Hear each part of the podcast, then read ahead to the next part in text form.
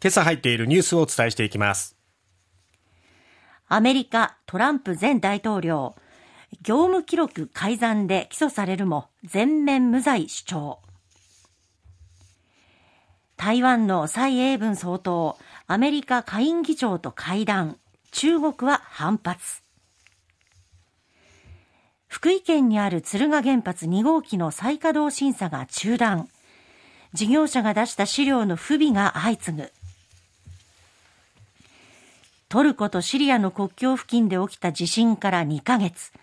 いまだ250万人が避難生活を送る。対話型 AI チャット GPT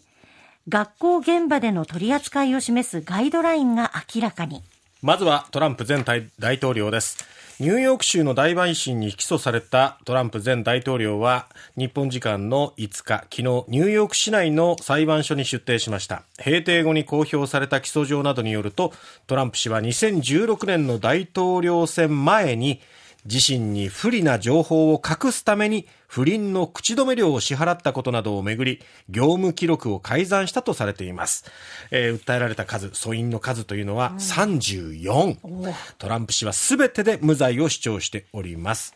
ただアメリカ大統領経験者が刑事事件で被告となるのは初めて、異例の事態ですよね。えー、この改ざんですけれども、口止め料の支払いがニューヨーク州の法律や連邦法の選挙資金規定に抵触することを隠そうとする意図があったと、えー、検察側は指摘しているわけです。他の犯罪を隠すために行われた業務記録の改ざんは誰であろうと重罪だと、検事は、うん説明しています。一方、トランプ氏は南部フロリダ州保釈の後にですね、自分の邸宅、マララーゴに移りまして、戻りまして、支持者らを集めて演説しました。そこで、この事件については誰もが犯罪行為はなく、起訴されるべきではなかったと言っていると反論し、徹底抗戦の構えを見せました。誰もが言っている。誰が言ってるんでしょうかね。えー、24年、まあだから来年大統領選を、まあ、狙っているわけですけども、その、えー、返り咲きを目指す立場からですね、この大規模な選挙妨害は、我が国がかつて経験したことのないものだ、などと、えー、ブラッグ検事を批判しまして、はい、自分こそが選挙妨害の被害者だと訴えたということです。まあ自分にとって都合のいいこと、そして不都合なこと、様々なものを自分のこう武器にしていくっていうかね。なんかそういうそうですね、うん、ずぶとさを持ってますもんね。波の神経ではないですよね。いやいや、本当にね。そしてね、来年出馬する気満々なんですよね。そうそうそう。で、まあ、その、大統領選に影響するかもしれないということで、えー、その、検挙する、はい、まあ、出頭した時の写真とかね、はい、あと手錠もかけなかったとか、うんうん、もしかけて、あの、出頭するところの写真とかを撮らせてしまうと、それをまたトランプ大統領はいいように使うんじゃないか。俺は被害者だっていうことに使うんじゃないかっていうのもあって、あえてそういう写真とか撮らなかったっていう報道もあるようです。はい。ただ本人は演説も行いましたけど、そこで疑惑に関しての説明は一切しない。なんか不都合になることは一切触れないっていうね、本当ご都合主義だなという感じがしますね。すね。さあ、そのアメリカですが、はい、共同通信によりますと、台湾の蔡英文総統とアメリカのマッカーシー下院議長が、えー、現地5日、アメリカ西部ロサンゼルス郊外で会談しました。アメリカの下院議長は大統領と副大統領に次ぐ要職、だから3番目の要職ですね。はい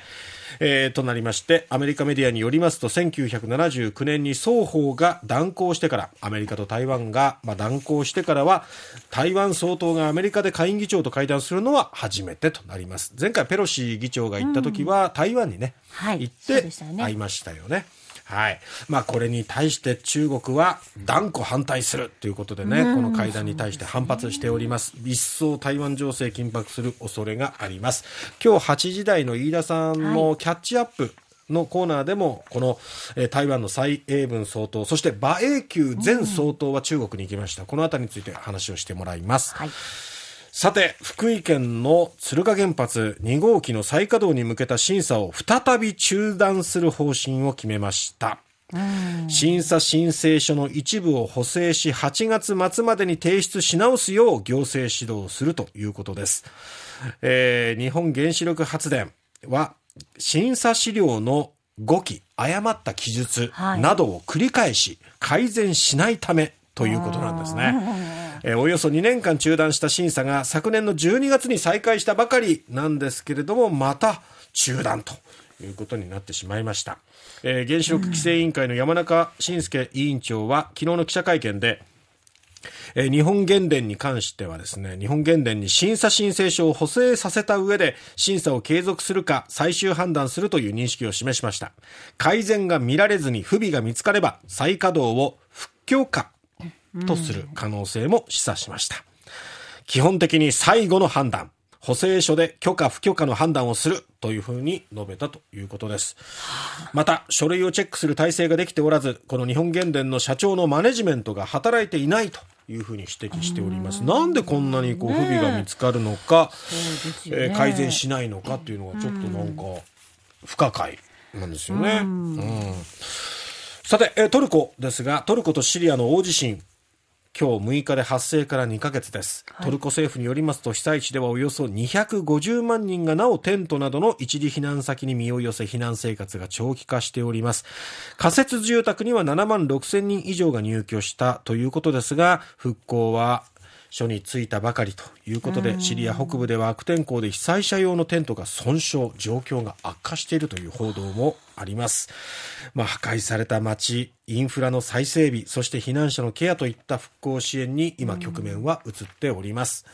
さて、チャット GPT ですけれども、その取り扱いをめぐってですね、文部科学省は教育現場での取り扱いを示すガイドラインの検討を始めたことが分かりました。読書感想文などが瞬時に作成できることから学習への影響を懸念する声が高まっていて、文部科学省は国内外の事例を集めて留意点などを示す考えです。